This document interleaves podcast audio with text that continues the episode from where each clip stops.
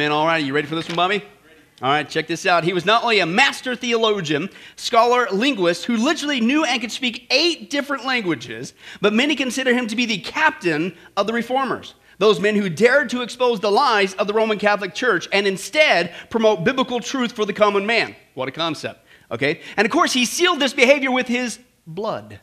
He was born in 1490 in England, and he eventually went to school in Oxford, uh, where he later received his ordination for ministry. And even though he started out under the Roman Catholic Church's system of false teaching, unfortunately, as listen, he continued to study the Bible himself he was utterly shocked at his fellow colleagues in the Catholic Church, their ignorance of the Word of God. In fact, true story, listen, they were more concerned about the words of man than the words of God. One of his fellow clergymen, who was hopelessly entrenched in the false teaching of the Catholic Church, even taunted this guy and says, Listen to this, we are better to be without God's laws than the Pope's laws. And so, this so enraged, true story, this one man that he simply replied, Yeah, I defy the Pope and all his laws. If God, listen, should spare my life for many years, I will cause the boy that drives the plow to know more of the scriptures than you. How many guys would say that was a popular day for that guy?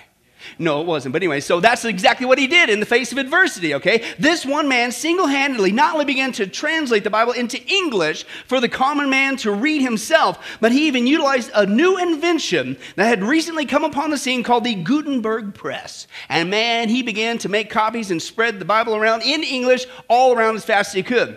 And so, how was he rewarded for getting God's truth out to God's people? They were, I tell you what, his actions, listen to this, so angered the Roman Catholic Church all he did was print the Bible in English so we could read it.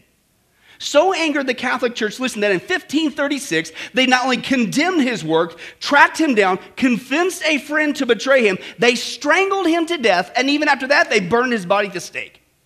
But just before he died, his last words were simply this Lord, open the King of England's eyes. And his prayer was answered by God three years later when King Henry VIII published what is now known as the Great English Bible based on this man's work. The man's name, of course, was William Tyndale. Well, sounds like a seminary I went to. Uh, myself personally, but what, what, a concept, okay? But folks, I don't know about you, you take a look at that thing, and, and William Tyndale, I mean, he not only had a cool life as a Christian, but I would say, now that is a life worth living for, right? Being used of God to affect a culture. That's what we're called to do, right? And that's the great news, okay? The challenging news is what we've been seeing or our study. We got a problem. Even though God's the same God, right? Isn't that a wonderful truth in the scripture? God's the same yesterday, today, forever, aren't you? That's the ultimate security. God doesn't change like you and I. But even though God's the same God and we're just as much his children as William Tyndale was, what's the problem? Most of us, if we're honest with ourselves, we read the English Bible, we look at it and read it in one hand, and we take a look at our lives in the other, and we're going, what's going on here? It's not matching up. It doesn't compute. It's not connecting. How come these people like William Tyndale, they're a Christian too, just like I am today? How come they get to have this amazing, fruitful walk with Jesus Christ? And I don't have that. I don't have this amazing life worth living for. I got a, I got a life worth giving up. Have you been there? Okay? But folks, this is the good news. This is the crux of our study. It doesn't have to be that way. Read the Bible, okay? This kind of life, a life worth living for, yes, even like William Tyndale had, is available to every single Christian. Once again, turn to somebody and say, hey, that means you. All one of you. Thank you for that participation today. And that's why we're going to continue our study, A Life Worth Living For. And you guys know the theme, hopefully by now. Uh, what we're doing is taking a look at the different truths that I believe are absolutely pivotal, biblical truths, if we're going to have those amazing walks with Jesus Christ like William Tyndale had. We saw the first six times that first key to having a life worth living for is when you and I experience God's joy right? He's already given us His joy. His joy, it's amazing joy. And it's a profound witness to our joyless world today. When you and I, just being a Christian full of the joy of the Lord, it's a powerful witness to the lost, right? It's, it's, a great side effect. But then we saw the last 10 times. The second key is when you and I experience God's peace. The scripture is very clear. I didn't say it, Jesus did. Hello.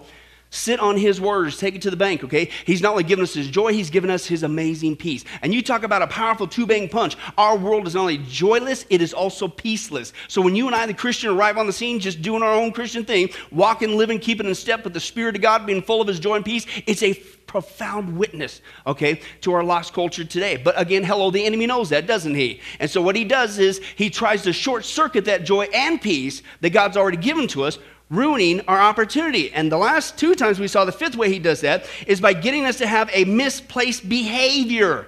A misplaced behavior. And once again, you can see those guys were eating popcorn, it's chicken. What are you doing? Are you kidding? But uh, on the front row, he gets us to have this misplaced behavior, okay, by getting us to think like him, to live like him, to act like him. How? By the very thing that's being pushed into kids' heads from wee high to live for self, me, myself, and I, the unholy trinity. That's what caused the fall of Satan. He gets us to live like that, and guess what? Guess what? You start living like him, and you start living and causing destruction wherever you go instead of being what the Bible says we're supposed to be, and that's a peacemaker. Okay? And we saw that he gets us to do that by having a negative mind. And when you have this negative mind, guess what? What you store in the heart, eventually the abundance, what? Comes out of your mouth. Then you got a negative mouth and you're causing destruction. Then it's all got to be about you and your way or the highway. It's all you, and you will go into a negative motive. And what will happen is, even though you are a born again child of God, the way you behave now, you're acting like a child of the devil. Oh, you're not, but you're acting like it, causing destruction wherever you go instead of peace. Okay? That's what we saw the last couple times. But the enemy's called the enemy for a reason. He doesn't stop.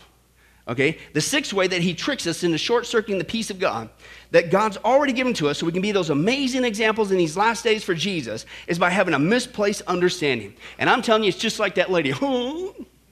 right? We go through encounters in life today, and that seems to be our actions. It's like, what, what Bible are you reading? Why are you acting like that? Okay? And it's my privilege today to talk about one of those things that I call Christianese statements. Have you noticed that? Have you noticed William Tyndale? He spoke eight languages. I wonder if this was one of them. It's called Christianese. Have you noticed that? We speak our own language. And it's a crazy, weird language because we don't even know what we're talking about right? You come up to you and you're supposed to be this mature Christian and you use all these terms like, hey, how you doing, brother? I'm doing great. Did you know I'm justified, sanctified, deep fried, fried, fried, fried? And it's like, what are you talking about? I don't know, but that's what I am, right? We say these weird Christian phrases and they're true. Listen, but we don't even know what we're talking about. We repeat the scriptures, but we don't understand the meaning. And that's what I want to explode today. And you're left with like, huh? What? Okay? But again, don't take my word for it. Let's listen to God's. Open your Bibles to Matthew 6. I want to reveal one of those Christianese phrases. And I'm telling you, until we get this, we'll sit there and say, oh, yeah, you're right. I can have peace. I don't have to worry. But until you break through the Christianese barrier, you're not going to understand how do you do it. Okay, Matthew chapter 6. Let's take a look there. Matthew chapter 6. And uh, we're going to read there, starting with verse 25, the classic passage, certainly dealing uh, with the great news that Jesus said, I didn't say it, He said it, you don't have to worry. Isn't that phenomenal news? You don't have to worry. It's absolutely awesome, okay? Matthew uh, uh, chapter uh, 6, verse 25, Jesus says, Now, I don't know about yours, but the heading on mine says, Do not worry. Okay? Turn to somebody and say that. Do not worry. Isn't that great news? This is in the Bible. This is not Reader's Digest. This is not, hey, I cracked open that fortune cookie. Isn't this great? This is from God. You don't have to worry. Okay? And here's what Jesus says Therefore, I tell you, do not worry about your life. What you're going to eat or drink, or about your body, what you will wear. Is not life more important than food, and the body more important than clothes? Pfft, look at the birds of the air. They don't sow, they don't reap, they don't store away in barns, they don't have bank accounts, they certainly don't have a 401k. He says, they ain't got none of that stuff, right? He says, but what's the point? He says, look at those guys. He says, but yet they don't store away in barns, and yet your heavenly Father feeds them. Are you listen, listen, are you not much more valuable than they, than a bird? God takes care of the birds. Don't you think he's going to take care of you, Christian? You're his child. So look at the birds, he says. Okay? Who of you by worrying can add a single hour to his life? In other words, it's absolutely futile, it's useless. He gives you another example. And why do you worry about your clothes? See how the lilies of the field grow? They don't labor, they don't spin, they ain't got no Walmart. They don't have, you know, bumping up a little scale there with Target. You know, they have no place that they can go, right?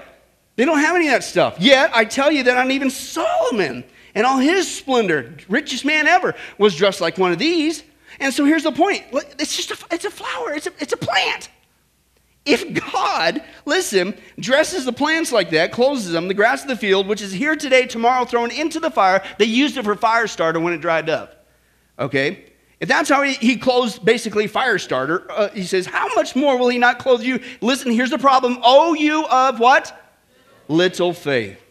So do not worry, saying, oh, what shall we eat or what shall we drink or what shall we wear? And is, is Ken really going to take me to get that half price Sonic Blast today like he promised? Dude, you, you still can't commit, can you? I'm not worried about it. On, right? so do not worry. Okay, right. So do not worry about it, he says there. And, you know, what we're going to eat and drink. So, and listen to this. He says, what shall we eat? What shall we drink? What shall we wear? Listen, why? Because what you, who are you acting like when you live like that, Christian? This is the stinger. Pagans. For the pagans live like this. They do this. They act like this. They, they pagans worry. Not my kids. God says, for the pagans run after all these things, and your heavenly Father, He knows that you need Him. It's not on the backside of Pluto going, oh no, what do they need today? But first, here's the action point. That's what you don't do. So, how do you do do it? And here comes the Christianese, at least what I've learned. Here's what you do. Here's your action step, right? You don't stare at the wall going, I'm not going to worry, I'm not going to worry, I'm not going to worry. He gives you something to do each day. But seek first his kingdom, God's kingdom, and his righteousness, and what? All these things will be given to you as well.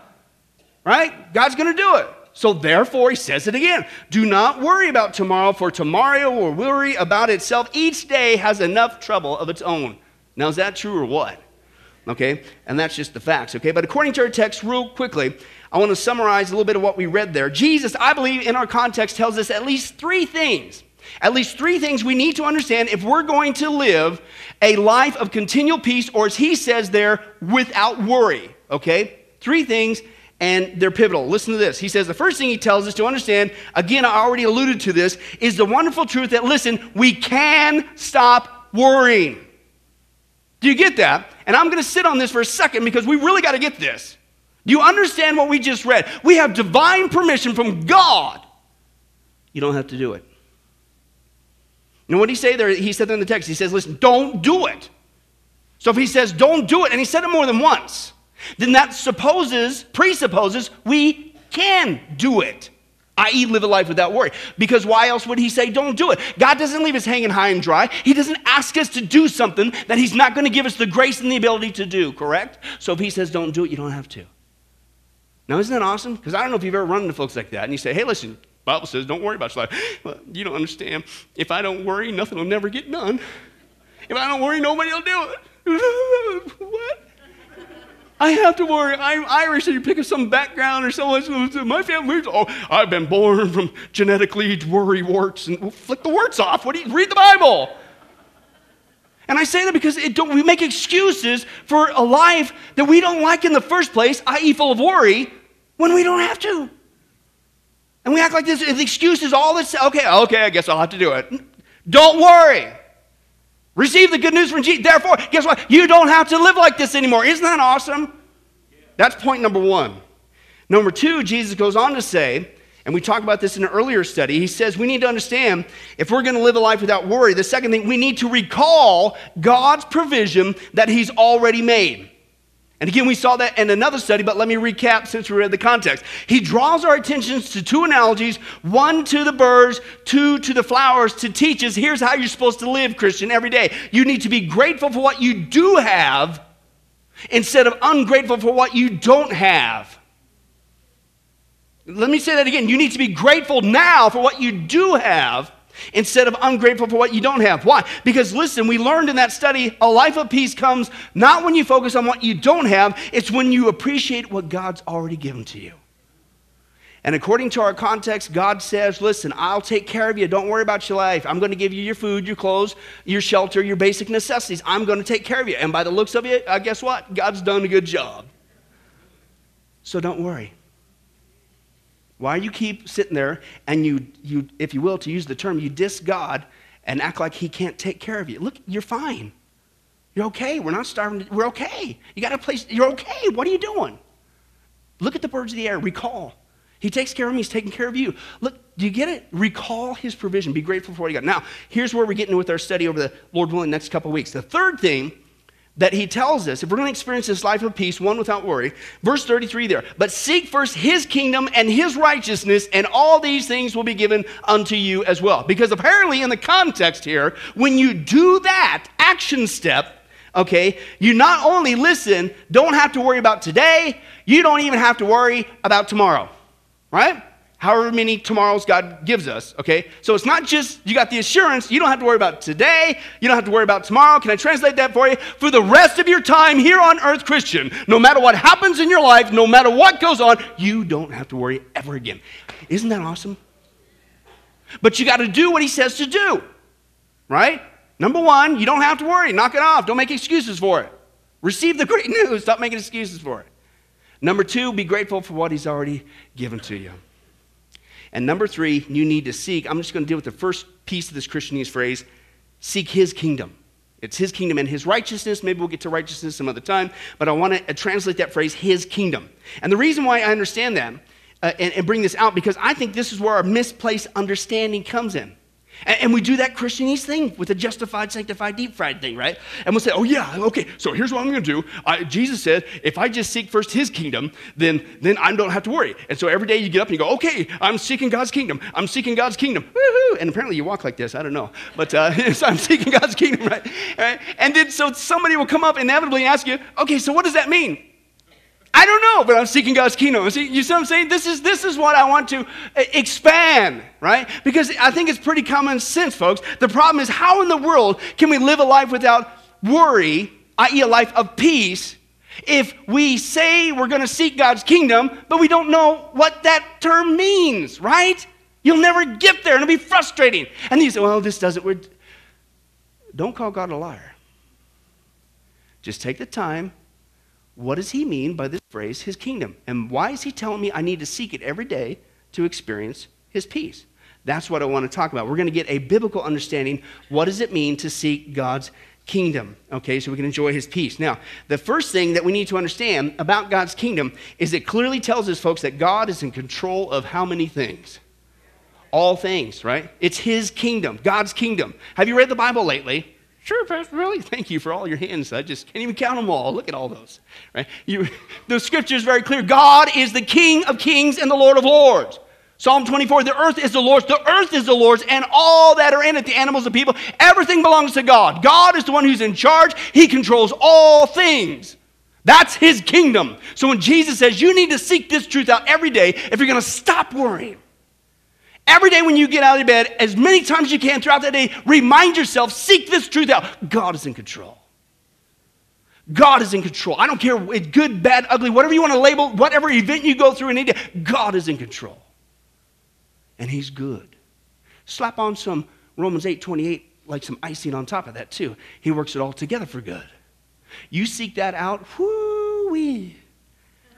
Worry goes right out the window, doesn't it? That's what His kingdom, that's the Christianese phrase. Now, I want to drill it home. I don't want to just explain it to you. I want to show you that the scriptures, this is one of those truths that God, I really think, is trying to get through our heads. Again, it's not just about us experiencing his peace, he wants us to be those examples to the lost. God is in control. That's what his kingdom means, okay? But the first way that we're going to deal with this over a couple weeks, Lord willing, we're going to expand and show how the scripture demonstrates that God is in control.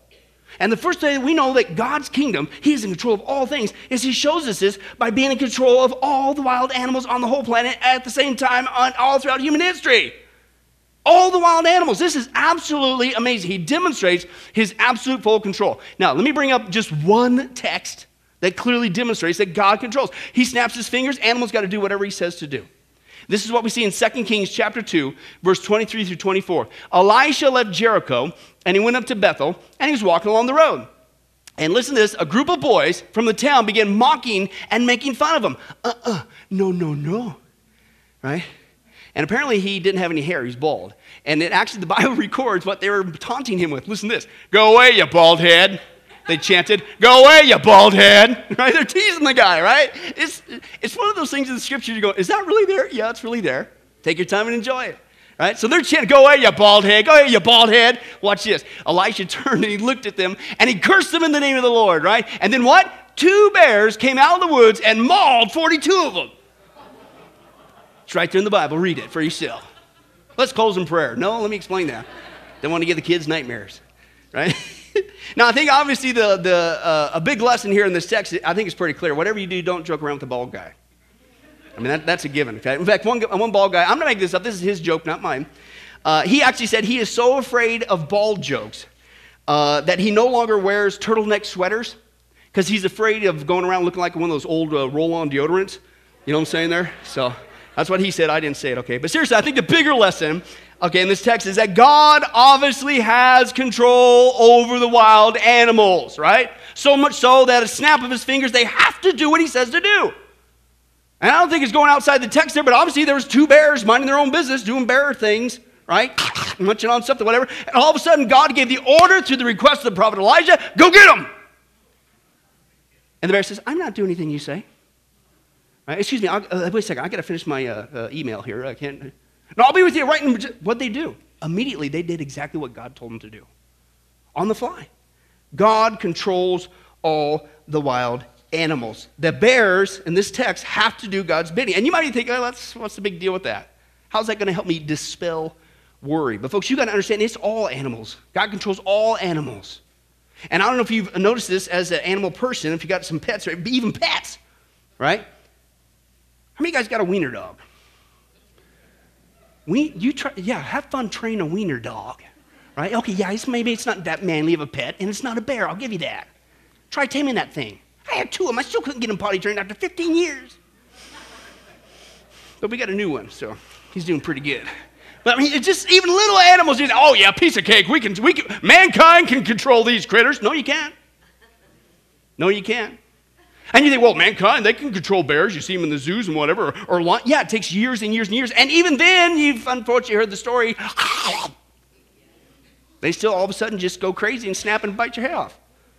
So mankind doesn't have the control over animals that, that God does, okay? And uh, we, we sit there and want to say we are, okay, but we don't. We don't have that kind of control. In fact, animals, they're stubborn, they're hard to train if you could train them at all. In fact, by and large, animals could give a rip of what we say. Just own a cat. We'll move on. But the example I want to give you, okay, animals just out of control, is goats. Right? I grew up in Kansas. Goats are freaky. Have you noticed that? I mean, goats are really freaky. And goats are not only really freaky, goats could give a rip of what you say. You try to control them, pfft, yeah, right, buddy. And they'll chase you down, okay? In fact, I'm going to give you an example because you might think, what, where's he going with this? I'm telling you, there's hopefully a point somewhere. But this is an actual video of a guy, right, trying to communicate with a goat. You tell me if he was ever going to tame this thing, right? This is actual video. I'm not making it up. Let's, let's watch this. Vamos a ver, ¿qué es lo que pasa con los alcaldes? ¿Qué es lo que pasa con los alcaldes? ¿Qué es lo que sí, qué está pasando con los alcaldes? ¿Qué está pasando con el ¿Qué, está, qué, qué pasa con el presidente del gobierno? ¿Qué pasa con los presidentes? ¿Y qué es lo que pasa con los alcaldes de la isla? ¿Qué, qué, qué pasa en su corral? ¿Qué ve? Zapatero, ¿qué opina usted del gobierno de Zapatero? Pues igual que yo. ¿Y qué opina usted? ¿Qué, qué opina usted? ¿Qué opina usted del gobierno canario? ¿Y de, lo- y de, los, de, los, de los ayuntamientos de la isla? They're freaky, aren't they? Huh? You can't even have a conversation with them. Things rebelling against you. Now, I, I don't speak Spanish. I think that's what he was saying. But I'm told that uh, to all due credit to the goat, the guy was asking the goat some pretty tough questions.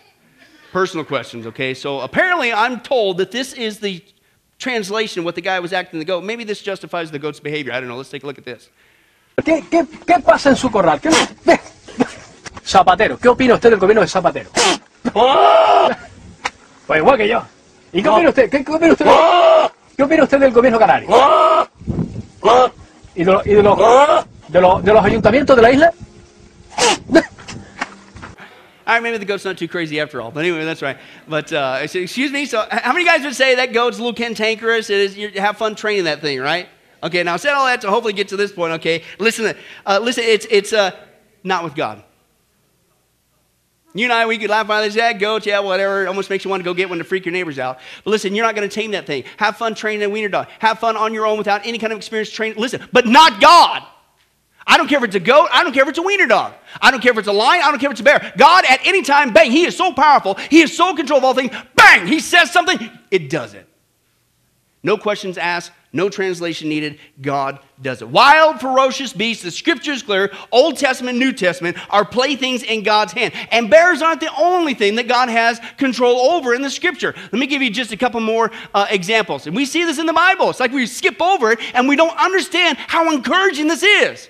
Okay? God caused the frogs to invade Egypt, Exodus chapter 8. And it wasn't three of them. Okay? Can you imagine that? He gave an order, and every frog in the area did exactly what he said to do.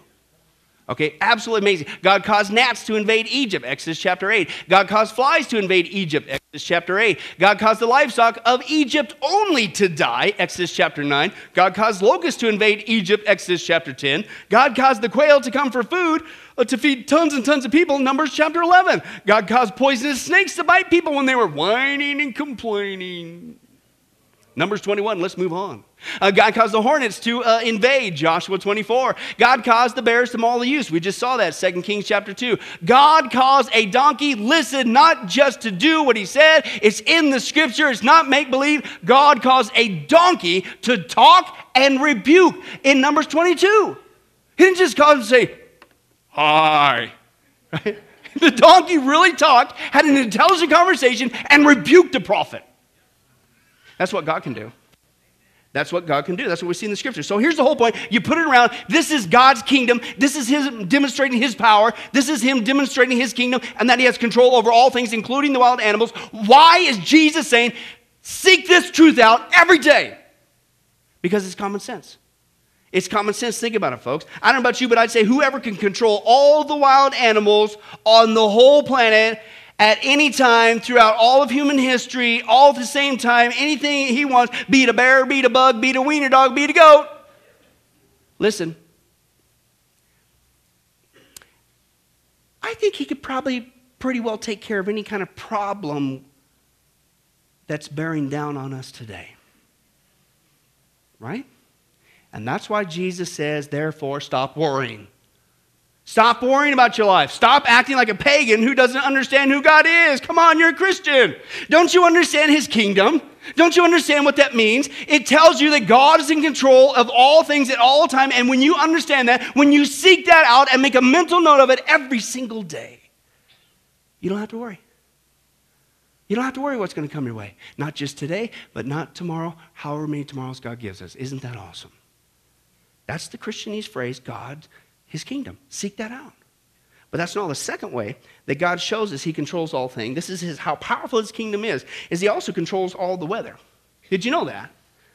And see, the problem, I think, even in the Christian community is we're so uh, evolutionary minded, which is a lie from the pit of hell, okay? But we're so scientific minded that we act like God is just dried up on the throne and he can't do what he wants to this planet. That's not what the scripture says. Let me give you just one passage that clearly tells us God is the one who controls the weather on the planet. Job 37, verse 5 through 6. God's voice is glorious in the thunder. We cannot comprehend the greatness of his power. He who God directs the snow to fall on the earth, and who God, he tells the rain to pour down. And this is just one passage, folks. I don't have time to get into a whole bunch of them, but it clearly tells us in this passage, amongst others, that I think it's pretty clear who the ultimate weatherman is. And it's not Mother Nature, it's God. It is Almighty God. He is the one who controls all the weather. And again, this is encouraging news to you and I. No wonder Jesus is drawing our attention to this wonderful truth. God is not just in control, He is so control of all things at all times that with the clap of His hands, the atmosphere of our whole planet has to do exactly what God has to do. Lightning, thunder, rain, snow, just playthings in His hands. But that's not the only thing, and the only way that the scripture tells us that God is in control of the weather. Let's take a look at some more of those examples. Hello, God caused a flood to come upon the whole world. Genesis chapter 7. Okay, that's, that's obvious right there. God caused fire to come down from heaven, the atmosphere from the, on the cities in Genesis 19. God caused the plagues of hail, thunder, and lightning in Exodus uh, in Egypt in Exodus chapter 9. God caused the wind to divide the Red Sea, Exodus 14. God caused the sun to stand still, S U N, for those of you who only listen to the audio. I say that because if it was S O N, that still would be a miracle in my house. If I can get Billy to, especially at the store. But he's a good guy. Where are you at? Son. Anyway, Joshua chapter 10, God caused dew to form on Gideon's fleece, Judges chapter 6, right? God caused a whirlwind, pay attention to that, little whirlwind tornado thing, to carry Elijah into heaven, right? 2 Kings chapter 2. God caused rain in answer to Samuel's prayer, 1 Samuel chapter 12. And God caused a storm to confuse the Philistine army in 1 Samuel chapter 7. And God caused darkness to follow the crucifixion of Jesus Christ, our Lord and Savior, Matthew 27. How many more examples do we need? God controls the weather. Now, what's wild is that some actually would report today that God obviously does the same thing. He controls the weather today. Right? But we live in a skeptical world that we say, oh, yeah, yeah, yeah sure, whatever. I mean, we're reading the Bible, but he act like as if God can't do it today. So take it for what it is. And I had to pare it down, it was much longer, but I think you can see the evidence. Since we live in the days of technology and cell phone, when God does things like this today to demonstrate his control, sometimes he gets caught on tape. This is a, a video clip that I pared down some uh, Christians in the Philippines recently. And they're having a Bible study or a home Bible study or a home church or something. But uh, a tornado was coming their way. And you know what they did? They called Channel 3 to get a report. No, they called on the name of Jesus Christ. And in the name of Jesus Christ, we're trusting that God would remove the tornado. So take it for what it is. Here's what they recorded on their cell phone. Father, in the name of Jesus, in the mighty name of Jesus, rebuke this spirit in the name of Jesus. Depart in Jesus' name. I cancel the spirit of death in Jesus' name. Spirit of death in Jesus' name. In Jesus' name. In Jesus' name. In Jesus' name. In Jesus' name. In Jesus' name. In Jesus' name. In Jesus' name. In Jesus' name. In Jesus' name. In Jesus' mighty name. In Jesus' name. In Jesus' mighty name. In Jesus' mighty name. In the name of Jesus. Wow. Thank you, Lord. It's gone. It's gone. Hallelujah. And the tornado went away. We all know that's just a coinkydink. Excuse me? O ye of little faith, Jesus said. God's the same yesterday, today, and forever. He controlled a whirlwind for Elijah. He, he, he can't do it today. I wonder how much more serious we would take this biblical truth, let alone the scripture, if they had cell phones in the Exodus. Now, do you believe he parted the Red Seas? Now, do you believe this? How, what, what? They didn't have it back then, but we have this for you. Here's your cell phone. God doesn't lie. This is your cell phone. Do you trust him? You put all this together, no wonder Jesus calls our attention to seek this out every single day as the antidote to worry. I don't know about you, but whoever can control all the weather on the whole planet all at the same time, even today, be it a hailstorm or tornado, lightning bolt, you name it, I'd say they can control just about mm, any problem that just twists our way or storms into our existence. How about you? No wonder. You get it? That's why he says, therefore, don't worry. Stop worrying. Stop acting Christian like a pagan who doesn't understand who God is. You know who God is, you know who your Lord is. Don't you understand his kingdom? Don't you understand what that means? Why are you worrying? God is in control of all things, and when you seek that out every single day, where he goes right out the window. You got to seek that out. One more, and then we'll maybe get to finish it up next week. The third way that God demonstrates his kingdom, how powerful he is. He's in control of all things, man. Nothing's too big for him to take care of. Christian, is he controls the wide expanse of the universe. Now, turn to somebody and say, universe really big. Okay? it's really big. Okay? And yet, God, listen, He didn't just create the whole thing with just one word. The scripture is very clear. He upholds it, he sustains it, and keeps it from flying apart. Now, that's some serious control. And this is what we see just in this passage, Colossians chapter 1, verse 15 through 17. He, Jesus, is the context. He is the image of the invisible God. In other words, you want to see God? Who you look at? Jesus. He's the firstborn or preeminent one over all creation. For by him, Jesus, all things, how many? All things were created, things in heaven and on earth, visible, invisible, whether thrones or powers or rulers or authorities, all things were created by him and for him. He is before all things. And listen, in him, Jesus, all things, how many things? All things, including the universe, he holds it all together. How many guys would say it'd really mess up your plans for lunch today if God couldn't keep our galaxy from flying apart? Just a little, maybe, just a little. He upholds and he sustains the whole thing. Okay?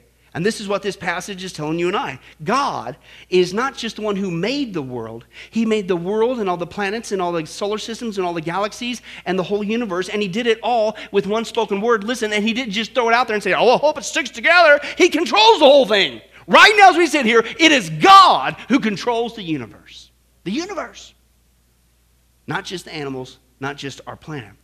And, and, and again, I don't think we get the full impact of this amazing truth until we expand our mind and just see how big this universe thing is that right now, as we sit here, God is taking care of and controlling. So let's take a look at just how big, again, the universe really is. Let's take a look.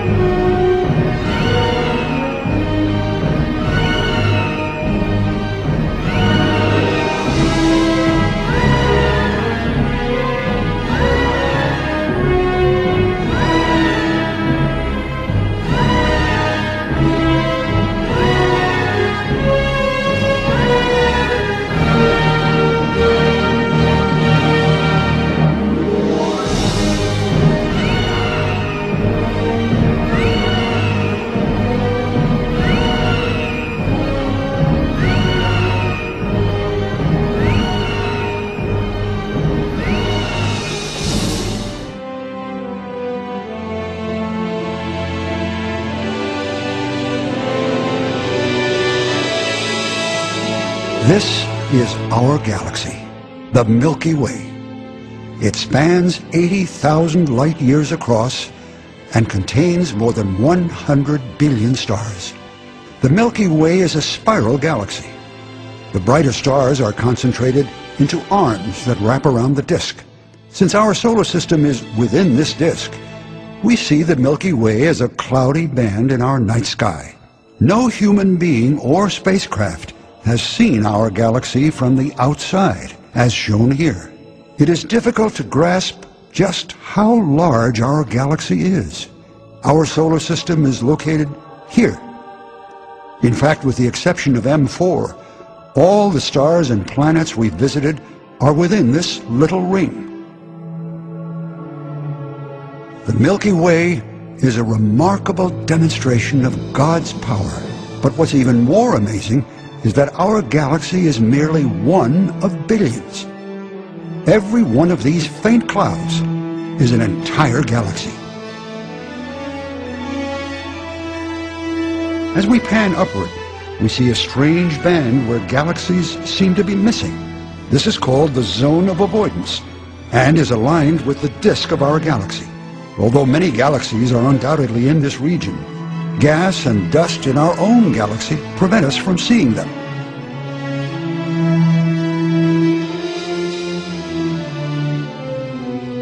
Further up, we see a massive grouping of galaxies called the Virgo Cluster. It contains over 2,000 galaxies and is 50 million light years away from Earth. Our entire galaxy appears as a grain of sand, lost in a vast ocean of galaxies. Yet the galaxies shown here are only a small portion of the cosmos. Beyond this distance, astronomers have cataloged only certain regions of the visible universe. At last, we begin to see the large-scale structure of the universe. The galaxies are organized into a complete tapestry of strings and voids. For clarity, only a few selected regions are shown here. This is the universe, or at least as much of it as our present understanding makes possible. Just imagine the power involved as all these galaxies leapt into existence at God's command. And yet the Bible describes the creation of all this with the single phrase, He made the stars also. Almost like it's an afterthought. Oh, yeah, I'll throw these in too.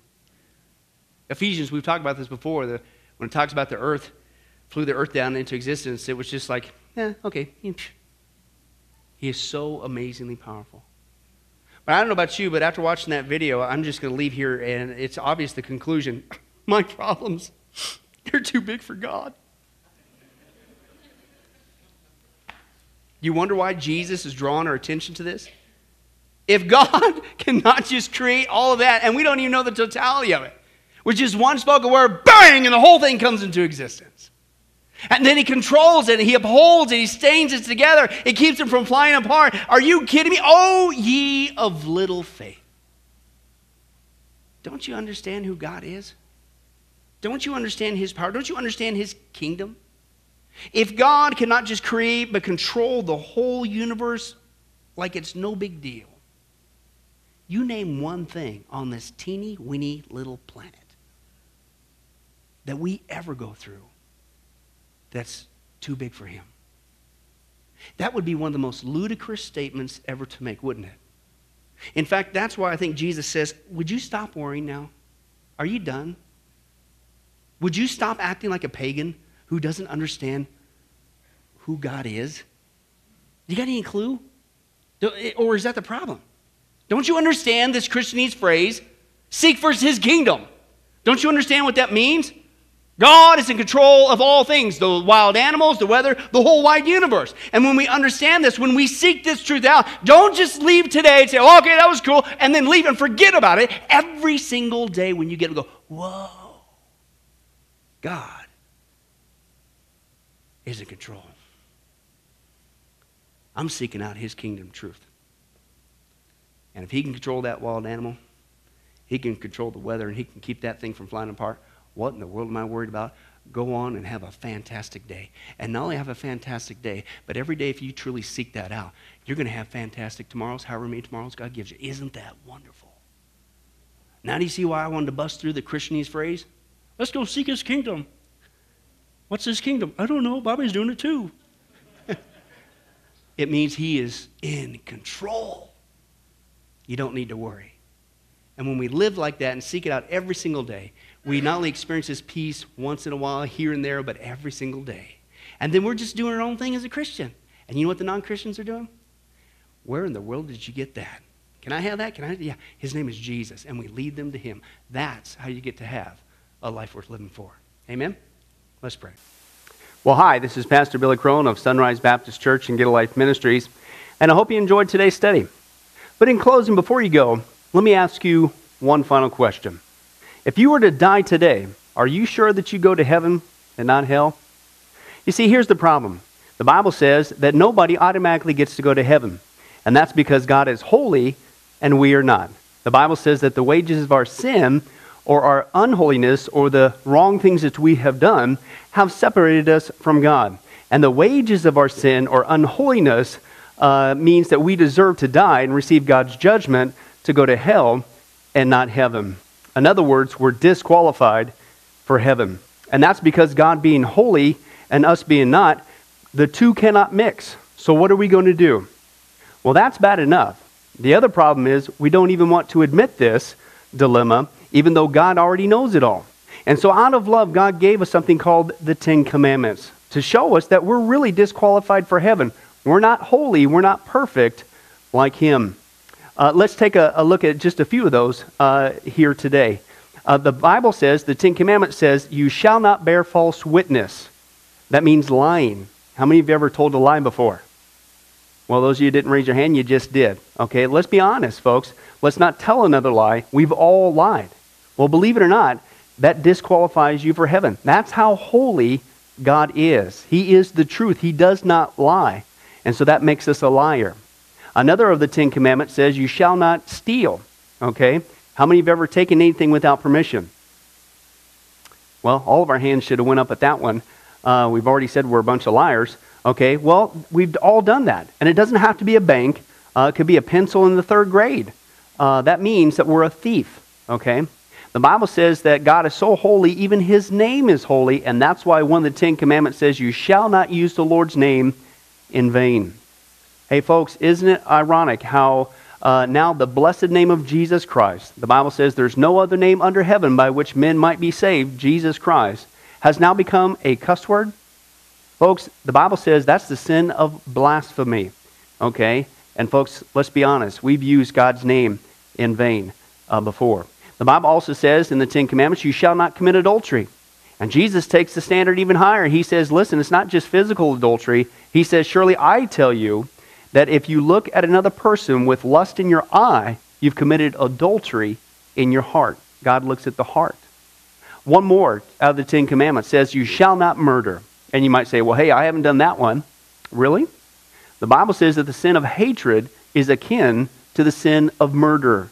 You, in other words, in your heart, wish they were dead. You pulled the trigger, if you will, in your own heart. And the Bible says God sees that, and it's just as bad. He knows the mind, He knows the hearts, the thoughts, and the intents that we have. Folks, that's just five out of the Ten Commandments. How you doing? Not very well. None of us can keep them. They're God's x ray to show us that we're disqualified. And so, when, not if, your time comes, because we're all marching towards the grave at different speeds, you're going to have to stand before God. And you're going to have to uh, say who you really are. He already knows. Hey, God, let me into heaven. Uh, I'm, I'm a liar. I'm a thief. I'm a blasphemer, adulterer, and a murderer. Folks, the Bible is clear. Such people as these will not inherit the kingdom of heaven. That's the problem. Here's the good news God so loved the world that he sent his one and only begotten Son, Jesus Christ, that whoever believes in him, what he did on the cross on our behalf, that we will not perish, we will not go to hell, but he will give us the gift of eternal life. Jesus died on the cross to forgive us of all of our sins. It's something that we don't earn, we, we, we can't earn. It's a gift, the Bible calls it, and a gift cannot be earned. He was taking the death penalty in our place. That's what the cross was of the day.